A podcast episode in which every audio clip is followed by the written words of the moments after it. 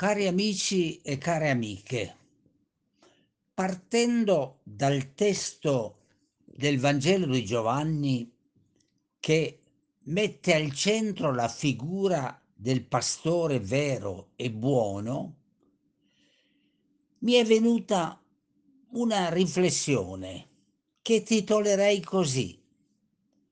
L'impresa più difficile nella Chiesa è convertire i pastori.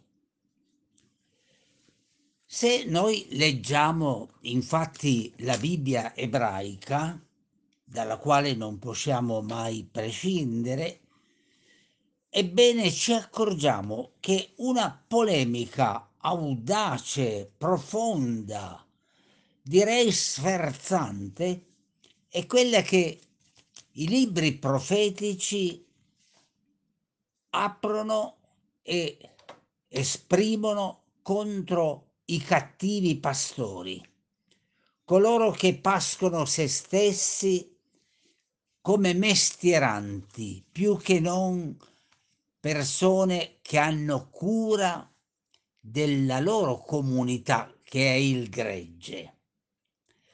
Ma se noi veniamo alla nostra situazione attuale Guardando la Chiesa ci accorgiamo che il linguaggio di Gesù era riferito ad una comunità.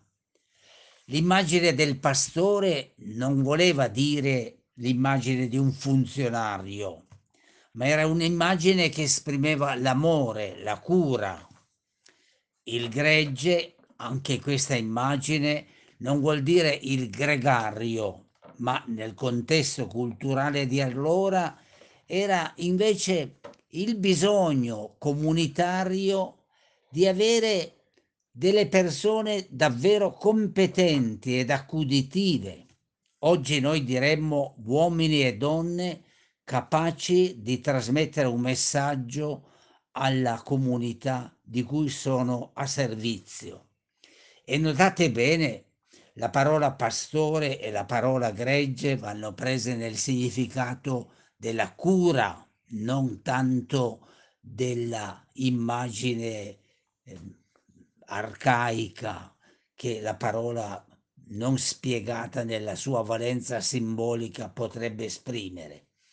Però la parola pastore che la riforma usa anche per gli animatori e le animatrici della comunità dice no alla struttura sacerdotale che non esiste nel Vangelo e nelle origini del movimento di Gesù, come non esiste nell'ebraismo dopo la distruzione del Tempio.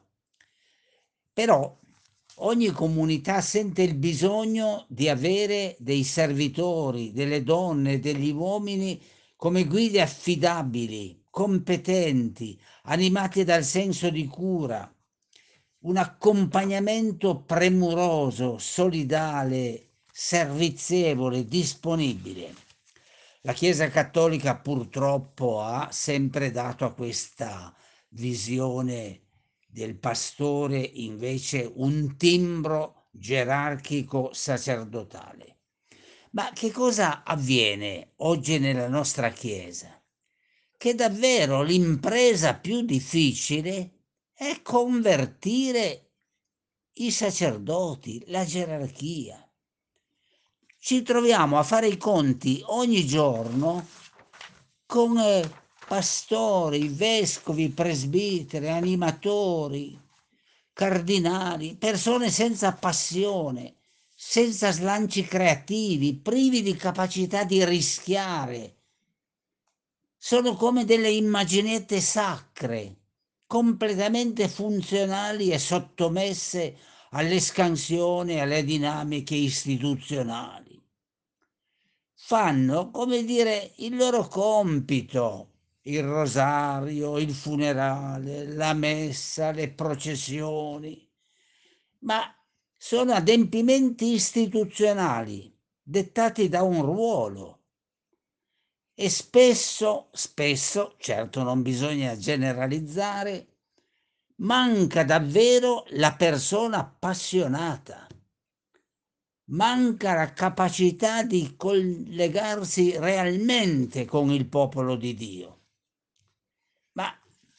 Vi chiedete qualche volta perché tanti preti così depassionati, così ripetitivi, così monotoni, che vai da una messa all'altra, da un rosario all'altro, è sempre la stessa musica. Ma come mai?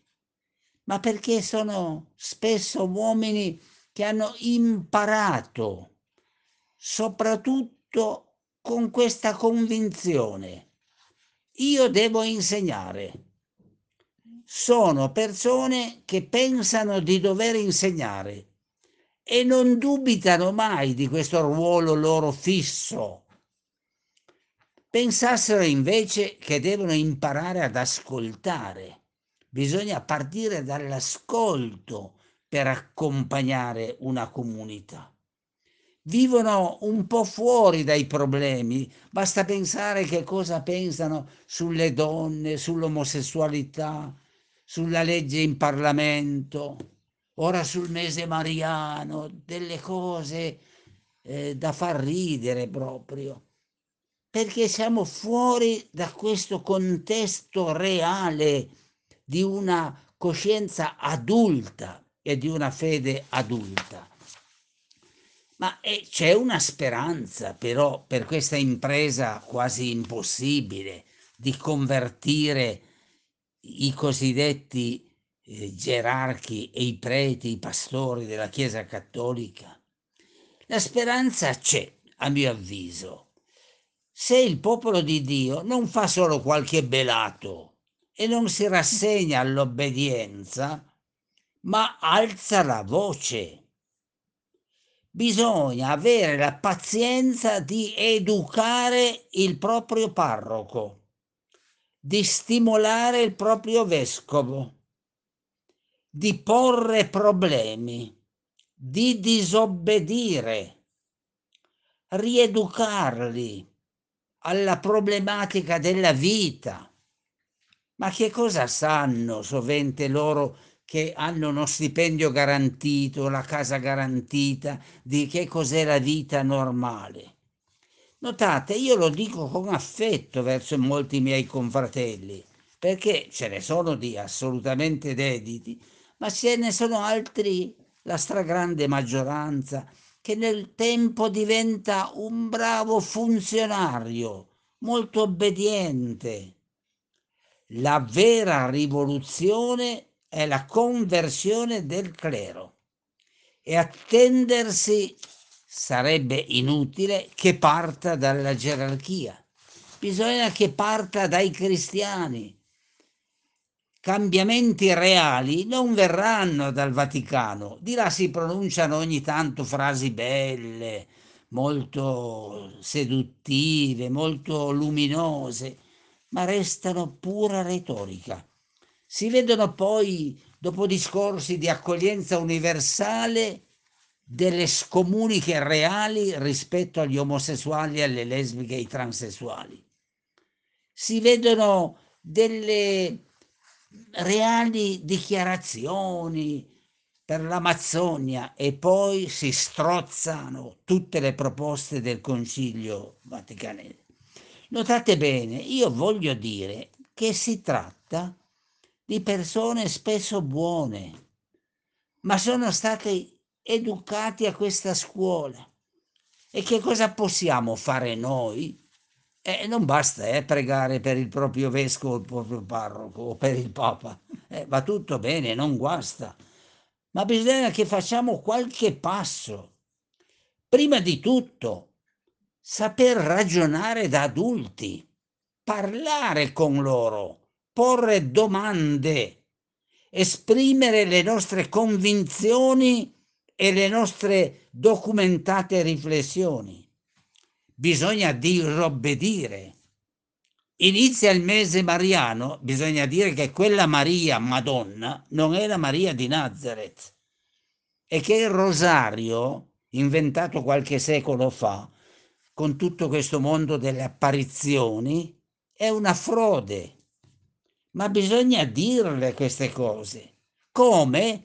Portando al vostro parroco, al viceparroco, chi c'è, qualche buon libro di teologia, perché molti non sanno più che cosa sia studiare qualche libro al mese, mettersi davvero di fronte ad un testo, conoscere la storia di un testo, regalare qualche buon libro, per esempio l'ultimo che ho scritto, senza chiedere permesso, sì che farebbe bene a qualche parroco. E poi che cosa fare? Ma ricordare che le donne hanno pari diritti ad essere nella Chiesa come gli uomini. Quante cose, quante cose bisogna saper dire, agire. Se siete un catechista, ma non raccontate le favole di Gesù, di Maria Vergine, eccetera, raccontate la storia. Se siete una donna, fate valere la vostra presenza come donna nella Chiesa. Quanto c'è bisogno di questo, senza chiedere permesso. Ci vuole veramente una rivoluzione. Perché chi ha pochi strumenti, chi è preso da una routine che viene chiamata pastorale, ma è soprattutto istituzionale, rischia di non domandare più eh, interessanti domande, di porsi poche domande, di quasi evitare il confronto. Ed allora vogliate un grande bene ai ministri della vostra comunità, ma volere un bene vuol dire saper ragionare da persone adulte, sapere porre dei problemi, saper dissentire saperli aiutare con qualche buon studio che magari molti di voi fanno, compiono, saper invece aiutarli nelle letture bibliche affinché conoscano i nuovi strumenti delle letture bibliche. Ma voi mi direte, ma non toccherebbe ai parroci fare verso di noi questa operazione? Toccherebbe, forse, questo servizio documentato, ma la realtà è che domina un clericalismo che non è più invece l'immagine del servizio del ministero con la comunità.